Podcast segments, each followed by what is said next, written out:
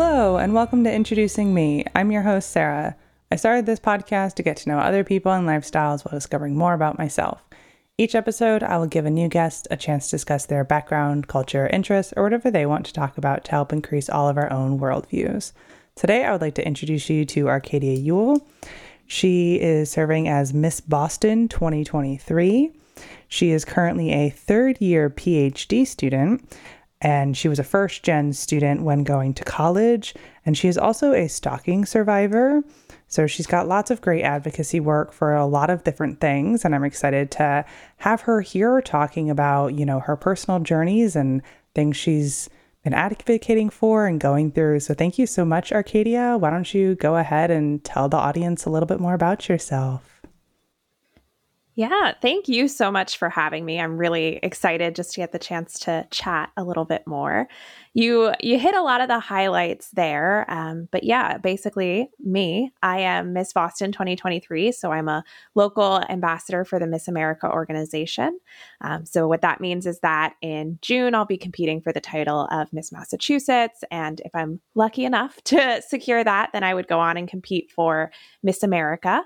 Um, and a lot of what I do as Miss Boston is really advocating for domestic and dating violence awareness and prevention. I am a stalking survivor myself. I was stalked when I was 14 years old by a classmate. And now, as a psychologist and a psychology PhD student, I get to use a lot of my expertise to really go out and connect with other teens and young adults and make sure that they're able to identify some of those warning signs that I really wasn't able to when I was younger. So, with saying that right there, how you might not have been able to really identify what was going on when you were younger, what was this experience like for you, and mm-hmm. how are you now able to kind of talk about it and realize this is what was happening? Mm-hmm. I think the d- most difficult part of my story is that I didn't realize it was bad when it was happening. And it wasn't until much later, many years later, that I was really able to put a name to it. So I mentioned I was 14, I was in middle school. This was the first boy to ever ask me out, and I was very flattered. Um, but I was a little girl, and I was like, no, thank you. Um, we can be friends. And it started with just a lot of, you know, staring at me and a lot of attention in class to the point where our teacher really had to move our seats. And then it escalated and he was following me throughout the hallways in school. He was following me to my bus stop at the end of the day.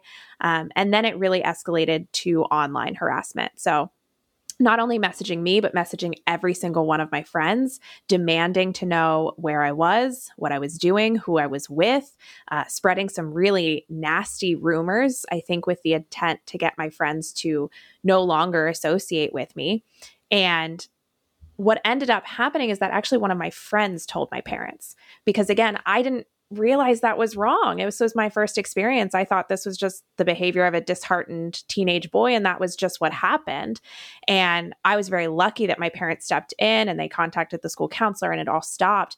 But it wasn't until many years later that I was actually in college studying psychology. Uh, interning at a rape crisis center that I actually learned what stalking was, and I learned and was able to connect those dots and say, "Hey, something something's not right here." And I think now that's something that's really important to me is that nobody in at any time or place should be experiencing abuse and not be able to realize that what's happening to them is wrong. Right. That definitely makes a lot of sense. So why did you go into psychology? That is a great question that I don't know if it has a very simple answer. I explored a lot when I was in college. I think I changed my major 6 times because I really I I was so fortunate. You know, I was a first generation student. My parents did not have nobody in my family had the opportunity to go to a four-year institution and really pick a career that they were passionate about. And so I felt a lot of responsibility to not only get a great career, but to get a career that really made me happy. So I explored a lot, I changed my major a lot, and ultimately I knew I wanted to help people. And I just found myself very drawn to psychology and to understanding why people are the way they are. And I got more involved in domestic violence prevention. I worked for a couple years in a domestic violence shelter with some of the kids that were living there, and I had some really incredibly moving experiences. And from there, just got really interested in early life research. And now a lot of what I do is researching early life stress and how that relates to how well we can prepare kids to succeed in school. So, what was it like being a first generation student since you did have this experience where you didn't say, I'm going to be a psychologist? You went for four years and you, you know, never wavered. So, mm-hmm. did you have a support network at college since you're, you weren't able to lean on like parental experiences? Yeah, I think it's really important uh, when we talk about first gen there are so many different kinds of first generation students. And so you know, I was a first generation student. My parents both got their GEDs. My dad went to night school for four years to get his associate's degree, while my mom took care of the newborn baby at home, which was me. so I think that speaks a lot to both of their dedication to that. So they were able to offer me some sort of insight. They offered me financial support as best they could, um, and definitely kind of a shoulder throughout that process. But then once I got to school, I really did kind of rely on friendships and a lot of what I made at the Miss America organization kind of transferred over. I was able to meet other young women who were applying for scholarships, who were applying for uh, schools, and all of that stuff that they were able to kind of give me the advice I needed, and and they were able to take on that support circle for me. So, when did your Miss America journey start? Very early, actually. I so Miss America has a sister program called the Miss America's Teen Program. So I actually started as a teen. I was 15, I think, sophomore of high school. I had an older friend and she was competing and I just wanted to do everything that she did and so I kind of joined in and and they call it the bug a little bit cuz once you do it once you're just you're hooked and you never want to stop. And so I have competed several times, not consecutively. Like there's been times I've taken a year or two off to really focus on school. And then I've come back. And just this past year, actually, the age limit for which you could compete in Miss America stopped at 25 years old. And so I turned 26 in October. So I thought I was done. I was out, I was finished.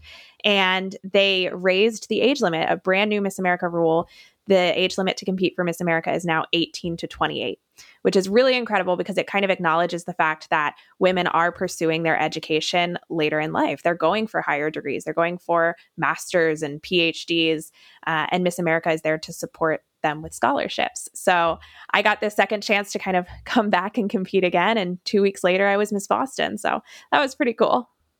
Yeah, if you thought, you know, the the journey had ended to have, you know, going back and then and then winning that first competition. So can you talk a little bit about what Miss America does and what it mm-hmm. is like competing and having been a repeat competitor? It's so funny because each and every year you compete, you learn something new and you learn something new about yourself. Um, and so, in order to actually compete, the phases of competition, if you will, we have about a 10 minute private interview with the judges. And so, that's a time where I'm going to talk about my school. I'm going to talk about my identity as a first generation student. I'm going to talk about the advocacy work that I'm doing for domestic violence prevention. And yes, we'll dive into some politics and current events and talk about kind of world issues. And then on stage, we will do fitness in sportswear we will do talent and we will do on stage question and evening gown. And so, a lot of what kind of happens behind the scenes, though, people know that one night of competition, but you really have that title for a full year. You are out there working in your community, you are volunteering. Miss America is a scholarship organization. So, uh, the women who win these titles pay off their student loan debt. They get thousands of dollars. Miss America gets thousands and thousands of dollars. Many women get full rides to college through just competing in this program. I say this story all the time. I talked about Miss America in every single one of my PhD interviews because the people that I met and the experiences that I made and the networking that I did uniquely prepared me to succeed in my career. And it's still doing that year after year after year. So, what was your talent portion for Miss America? And did it change over time? Yes, actually. So many girls, they have their one talent and they do that every year and they work very hard on it. I have switched back and forth um, because I I've always felt like my true talent isn't necessarily a stage talent, if you will. So I'm a writer. Uh, I have a published children's book. I am also writing a young adult fantasy novel. I have a published one act play. And so, my very first year competing, I wanted to do theater. I wanted to be an actress. And so I performed a comedic monologue for my talent. And it was, I think the premise of it was I was breaking the penguins out of a zoo. And so I was wearing my brother's like Cub Scout uniform and I had pigtails and big glasses on and just doing this crazy monologue where I was breaking into the zoo to free the penguins. um, and that was so much fun. And the year after that, I came back and I was like, no, I'm going to sing now. And so I sang for many, many years although I did take another brief stint and I performed a monologue from the one act play that I published. And that was a very special year where I got to say, you know, my talent is is being a writer and this is a special way for me to showcase that. So, I'm glad I had that experience, but this year I am back to singing. And do you have a favorite artist or a favorite genre that you tend to sing? Mm. I don't know if I have a favorite artist. I have very eclectic tastes. You're going to find, if you look at my Spotify, there's like five or 6,000 songs from every genre under the sun. As far as what I sing, I've typically done a lot of musical theater. Um, last year, I sang Black Velvet, though, which is kind of like a pop rock song. And that was really fun. I got to be super dramatic with it. So we haven't picked what I'm singing at Miss Massachusetts this summer, but we'll have to stay tuned for that. And so, do you have any like professional training or anything in singing or musical theater or acting like that? I have taken voice lessons. I've taken um, acting and writing lessons throughout the year. It's never been something that like I've gone to school for it formally. And I think that's actually a really important detail because a lot of times young women who are coming into Miss America are like, I can't compete with all of these girls that go to school, go to college for musical theater and have these amazing voices and these amazing dance talents and and so they feel like they don't belong in the organization. And in truth, talent is a component, yes, but it's so much about the performance and it's about you feeling confident in yourself. My my identity is being a PhD student. My identity is science, is being able to conduct groundbreaking research. And so I can't afford to invest hours and hours and hours in my singing. That's that's not who I am. But I can go on and I can have fun and I can give a performance and I can still succeed and win Miss Boston. So there really is an opportunity for everyone regardless of whether or not you think you are the best, most amazing, most talented person in the world. Right. Now, what was it like winning Miss Boston? Oh my gosh, it was it was very surreal. I have wanted to be Miss Boston for a long time. I have known about the Miss Boston title. The Miss Boston title is known to be a very competitive title. And so I had competed last year and I was first runner up. And I was so incredibly sad. I live in Boston. I go to school in Boston. I, I wanted that Boston title so badly. And then, like I said earlier, I thought I was done. I thought I had aged out and Miss America wouldn't let me come back anymore and very, very suddenly found out that they had changed the rules and that I was going to get this second chance. It was about two weeks before the Miss Boston competition that I found that out. And so I kind of had to switch my mindset into like, okay, it's time to compete, even though you thought you were done, and had to, you know, reorient myself and, okay, I got to pick a song, I got to practice my interview, I got to do this. And so for those two weeks, it felt very high speed at times of just getting ready for it. And then the entire weekend that I was there competing, it, you just want it so bad and you want the opportunity of it so bad that when they finally get to crowning, the day goes by so quickly. You blink and it's over. They get to crowning and they call your name and I think my whole body was just shaking at that point because it had been so many years in the making. And to know that I had finally like done it and accomplished it was a really incredible experience. So you mentioned that you have not picked your song for the Miss Massachusetts mm-hmm. competition. Mm-hmm. So what is it like preparing for the competition, but then also like doing advocacy work during this time as Miss Boston? Mm-hmm. I don't think the two are mutually exclusive.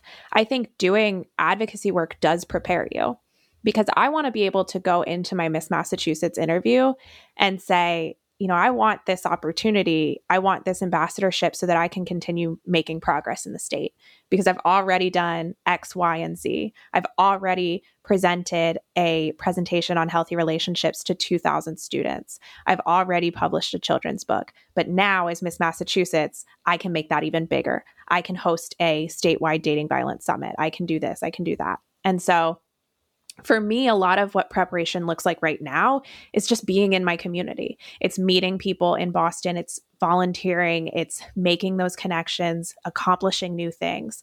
And yeah, eventually I'll pick a talent song and I'll start to work on that too. Um, but for this particular juncture, I want to make sure that I'm doing the job that Miss Massachusetts requires, that Miss Boston requires.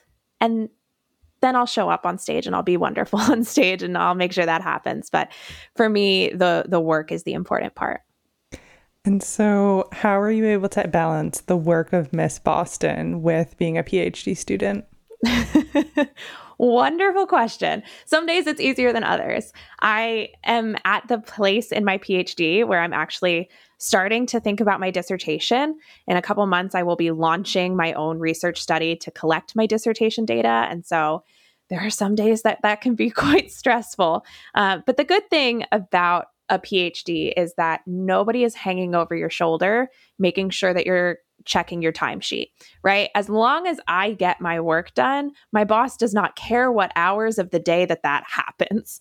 And so some days I am out nine to five doing my job as Miss Boston. I am out at schools, I'm out volunteering or making connections with domestic violence organizations. And then I come home and I eat dinner and then I do my homework or I do whatever kind of deadlines I need to be working on.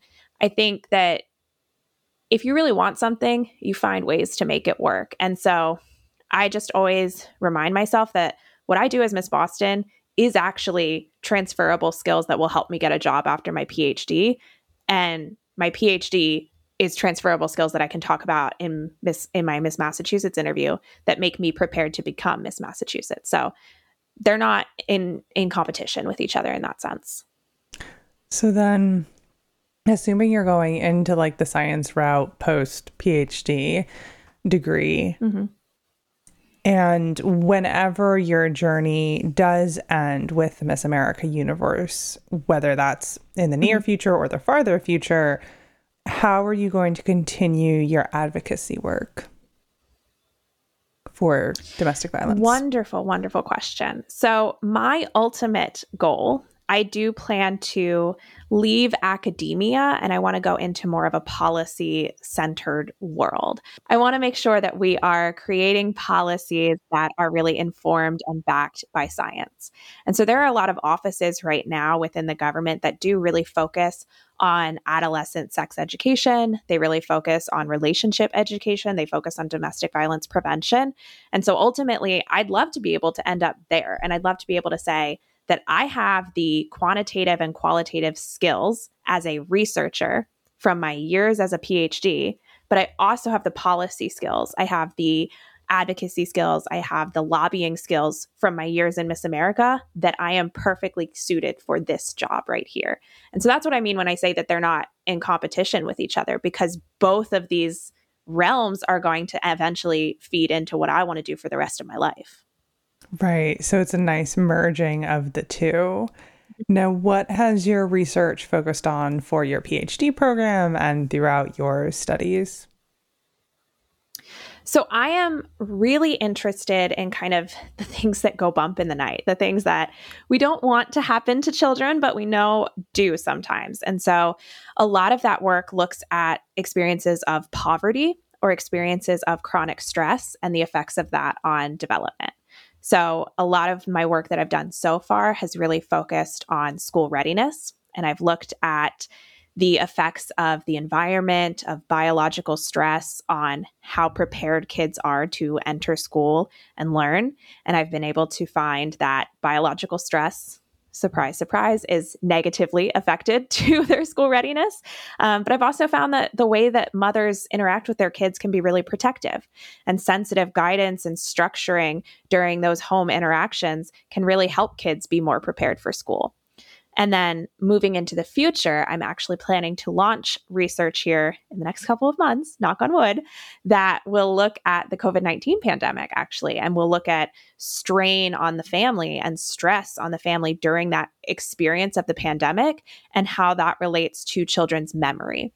And I'm hoping to look at different aspects of biological stress and parenting and parenting conversations to see all of the dynamics between that. But my hope is that that's going to be pretty innovative and groundbreaking because obviously COVID is this massive thing that happened to us all that we're still trying to kind of understand the effects of. And it sounds like you're very passionate about your research. You know, the PhD program is, you know, your identity right now. So, do you think you'll continue to do some research even after leaving academia? Mm-hmm. I don't know. And that's that's the crazy thing about the career path that I've chosen is that there's just so many opportunities from it. Um, typically, in the PhD world within my field, you can kind of go into academia and you become a college professor and you do research full time. Or you can go into more industry side of things and you can research like user experiences and uh, you know things like that, user satisfaction. Or you can go into this policy realm, and that might mean that you're working at the National Institute of Health and you're deciding what kinds of research studies get funded. Or that could mean you're working in the CDC or within the government and kind of doing research yourself. And so I don't know if I will fully know the answer to that question until I'm actually at the stage where I can apply for jobs and I'm seeing what's out there. But I think ideally at some point in my life, I will circle back to it and I'll have the skills to circle back to it.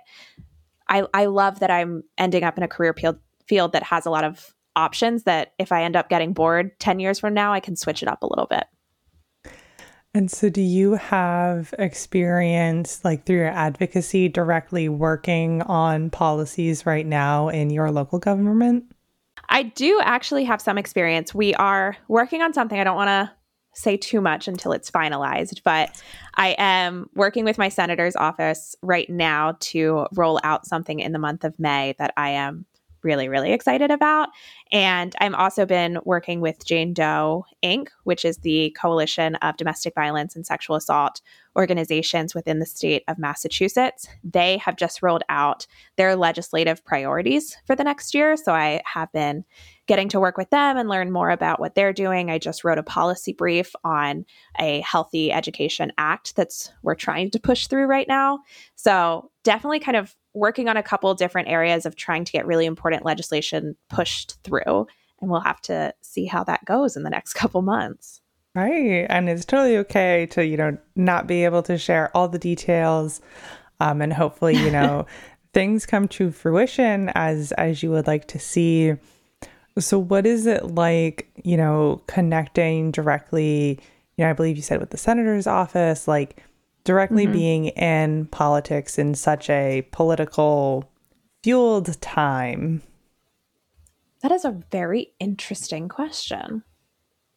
I will tell you, I don't I don't know if I've had any incredibly political moments. If if that makes sense. I think a lot of what I'm doing as a domestic violence advocate, a lot of people can agree that domestic violence is bad, right? Nobody's saying we should be endorsing that. Um, so I'm working on a very non-controversial issue, and of course, when when we're talking about politics, things come up, budgetary constraints come up, and I think it's just really important to remember that everyone you're working with is in that job because they want to help people. We might all have different ways, and we might have different ideas about how we can best help people. But at the end of the day, we are all there because we want to improve society. And if you go into it with that mindset, I think that really helps you navigate the situation. Yeah, I think that makes a lot of sense and and talks to also, you know, the degree that you're in, why you're doing what you want to do. Mm-hmm, mm-hmm. So, can you talk a little bit more about some of these programs you have been working through and the work that you've promoted as Miss Boston? Sure. The big one that I am working on right now is I have launched a national speaking campaign, which is so cool every time I get to say that to realize that I'm doing it. But I have created a presentation. It's called the Healthy Relationships Guide that really defines the different forms of abuse. It talks about warning signs. It really defines some of what we know about the science of abuse. So it talks about uh, the relationship spectrum, it talks about power and abuse cycle. And then it talks about different areas and resources to stay healthy, uh, to seek support if you need it, where to find that support.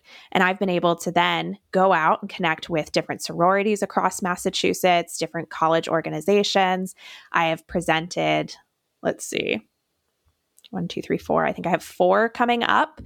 And that is at colleges across the country, really. So that has been really exciting to be able to kind of take my expertise as a psychologist, take my passions, and then be able to move out and really start making a difference in an area that I'm really passionate about. Right. Now, if you're doing this like directly through Miss Boston, are they like able to support you financially through this work, or how does that partnership work? So I won scholarship dollars by winning the title of Miss Boston. I won about $1,200 in scholarships. And then we have various different uh, business sponsors that have come on that usually in exchange for our support, right? I'm a public figure. So I get to go out and I get to stop by your shop and say, hey, come shop here because they've got amazing products. And we really create this mutually beneficial collaboration, really. And I get access to some things that way. Um, and that's always really cool because it allows me to meet new people. It allows me to really invest in small business a lot of times. So that's been really fun. And if anybody's listening and is interested in supporting the Miss Boston organization, we are always interested in more sponsors if you would like to reach out. And so you mentioned earlier that Miss Boston tends to be pretty competitive. So why is Miss Boston kind of this trickier title.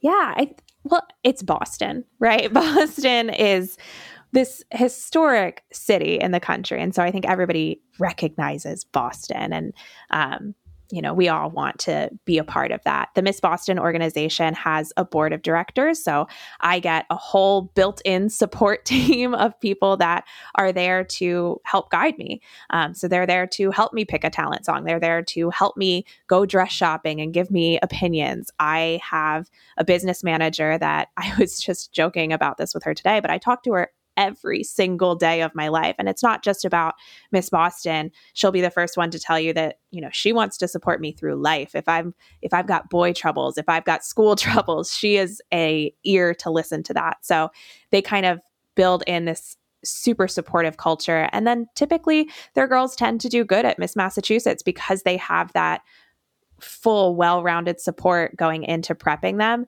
So I think overall, it's just a really incredible organization that has a reputation of being a very incredible organization, uh, rightfully so. And do you get to connect with past Miss Boston such that, like, in years to come, you will also be able mm-hmm. to be a mentor to future Miss Bostons?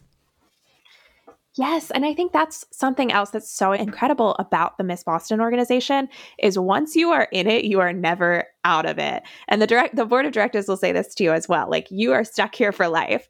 And it's it's so true. I mean, each year at the Miss Boston competition, you will see former Miss Bostons, former Miss Cambridges who also get crowned there in the audience because every year they want to come back and they want to support the new girl. I have former Miss Bostons who will comment on every single one of my Instagram posts and show me love because it's such a sisterhood in that sense. And that's something that I'm really excited to build upon one of my goals. Should I win the title of Miss Massachusetts, actually, is that I have created a title holder tip book.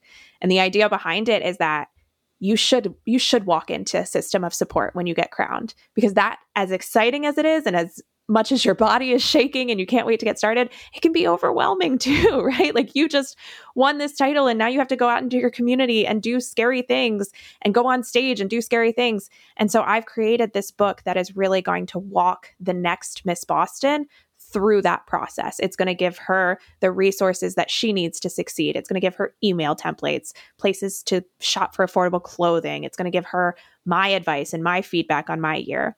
And should I win the title of Miss Massachusetts, I'm excited to kind of branch that out and send that to other local organizations within the state. But yeah, it, it, the mentorship component is huge, and I'm very excited for that. And so, what are the sort of numbers when it comes to how many people you were competing against for Miss Boston and how many people will be at the Miss Massachusetts stage? So typically at Miss Massachusetts, it's around 20 to 24. At Miss Boston this year, I believe it was 12. Um, but that does vary by your state too. I know some states you could have anywhere from like 50 to 75 to 100 girls competing. So did you so are you nervous to then be on a bit of a bigger stage going to Miss Massachusetts?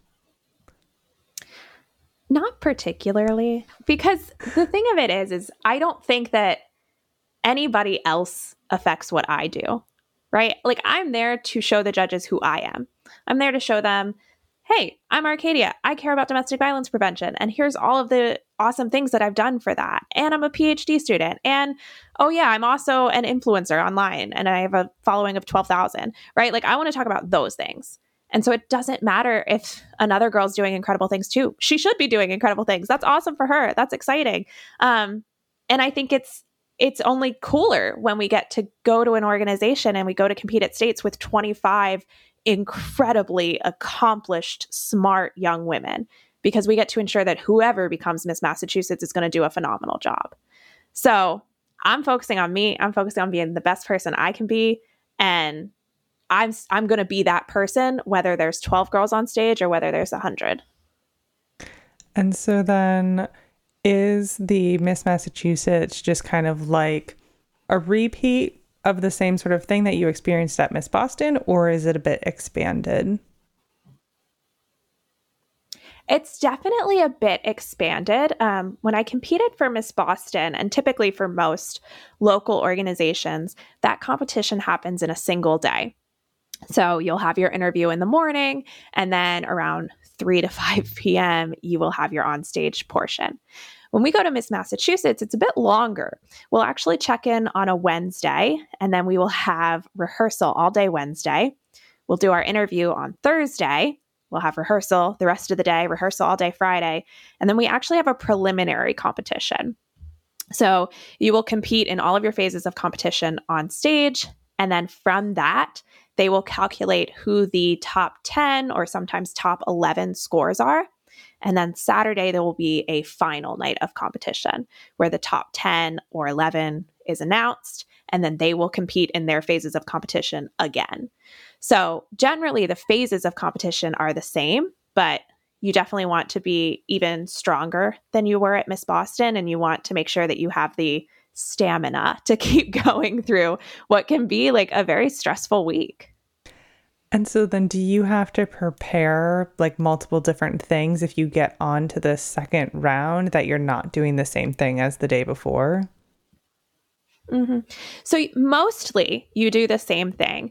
The big difference is that your on stage question will be different. Um, so you never know what your on stage question will be, but you'll wear the same evening gown, you'll sing the same talent song.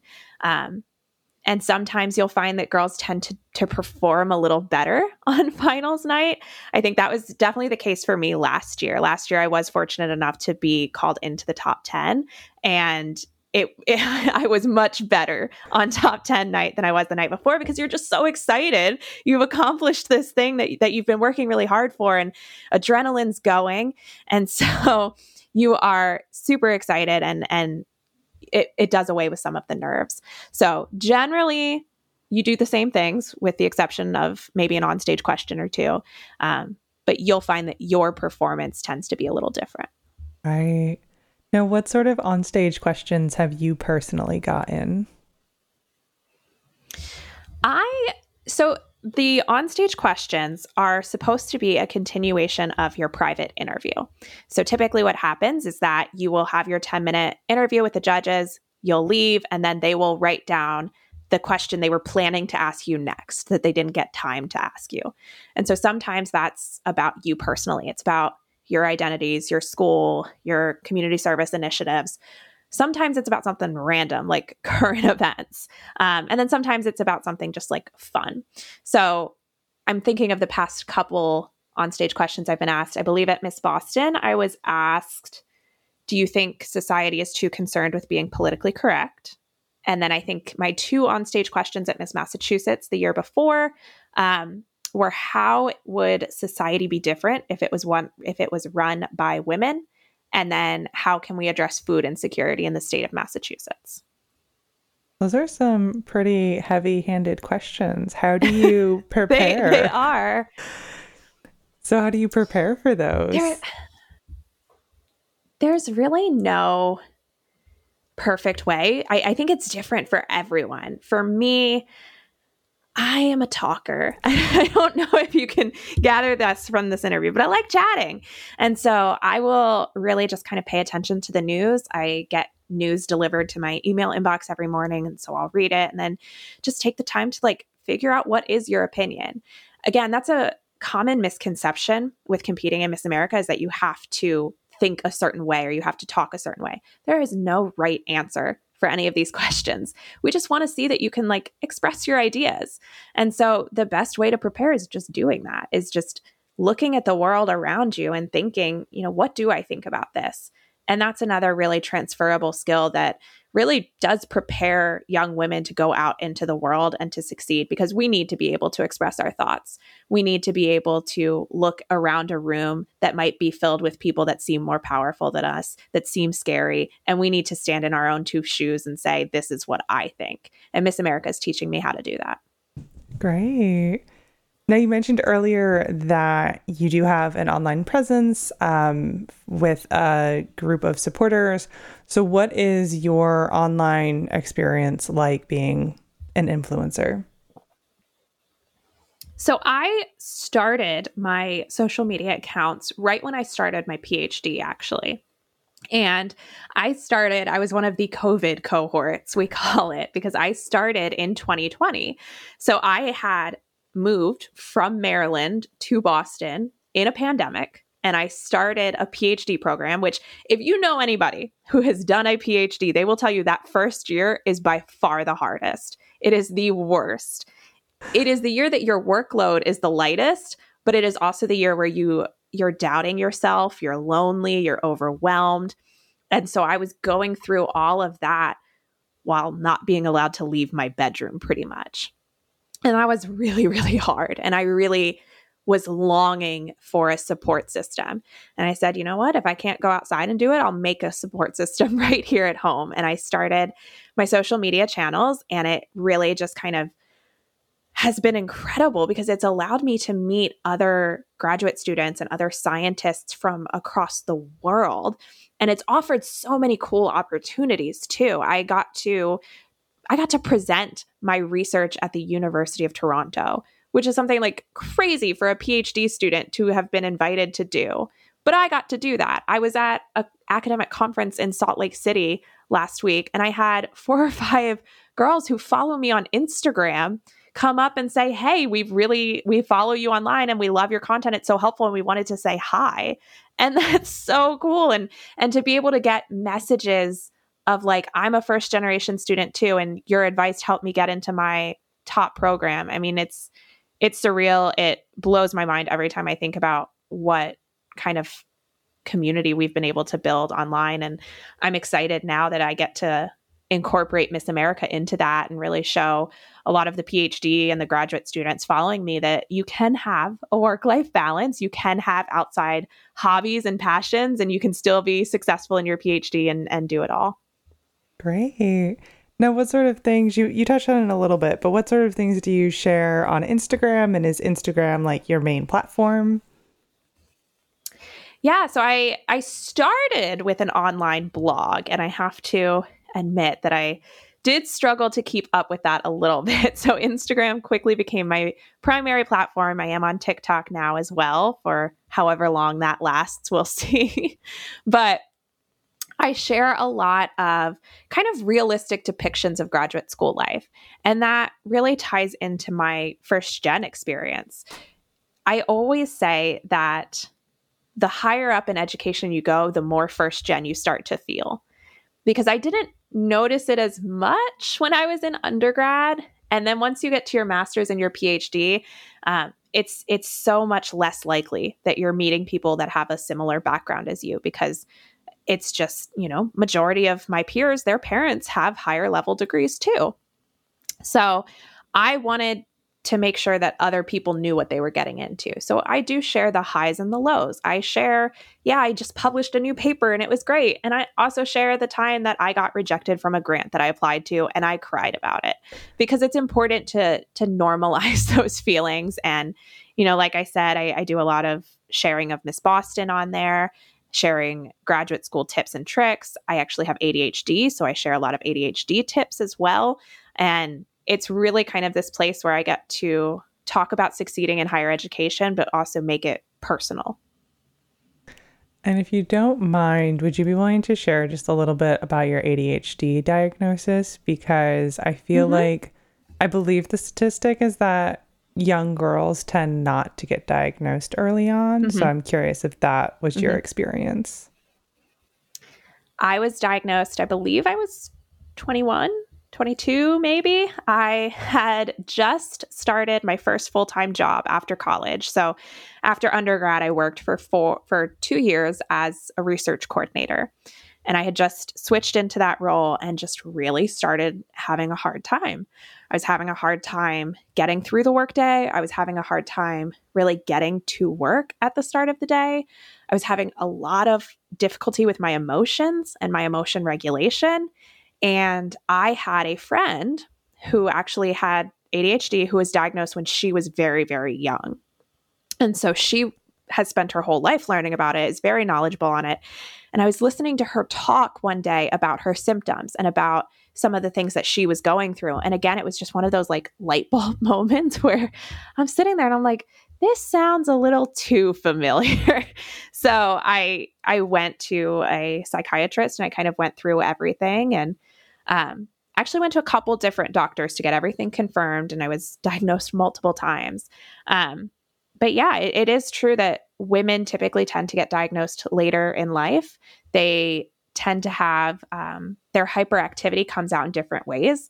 So it's not necessarily jumping off the walls. Sometimes it can be really, really talkative. It can be being loud, being uh, more likely to interrupt people. And for me, getting the diagnosis was an important mindset shift more than anything because yes i was able to learn strategies that help me improve in work and and i'm still learning strategies that help me improve as a grad student but for most of my life i grew up with this belief that people are either born smart or they're not. And i i just i had this belief that that was how it was and and I fully 100% in my heart believed that I was not a smart person that the only reason I did well in school was because I just worked hard. And I, I was working so hard to compensate for the fact that I was unintelligent compared to everyone else. And that's just, it's not true. And it's unfortunately, it's something that so many people with ADHD do come to believe about themselves. And it's not, it's not black and white. It's not smart or dumb. It, it's not that I'm dumb and I just have to work harder than everyone else. It's that I have different challenges and I am intelligent and I just have to find the way to let my intelligence shine through. Great. Well, I appreciate you sharing that. Now, before I start to wrap things up, is there anything else you would like to share with the listeners today? You know, we have covered so, so much today. I think if I can leave with any kind of words of wisdom, I will say know the warning signs of abuse, know if you are in a relationship where you feel like something's off or you're just not sure, do a quick Google search. There are tons and tons of resources out there that you can learn a bit more. Always make sure you're investing in your self care and your mental health. Work life balance is possible. Maintaining healthy fitness, well rounded fitness is possible when you are stressed out with work. And if you are looking for scholarship dollars, the Miss America organization is a great opportunity for you. I think those are some great points to end on. At the end, I do ask all of my guests a random question that's a little bit different than what we've been talking about. So, my question for you is Have you or would you ever ride on a motorcycle? Oh, no. No, I would not. I'm a very clumsy person. I am I am the kind of person that one time I sprained my wrist by putting on a tennis shoe. So I I know that that is not an avenue for me. I would fall down, I would hurt myself, I would hurt others. It's it's not worth it for anyone.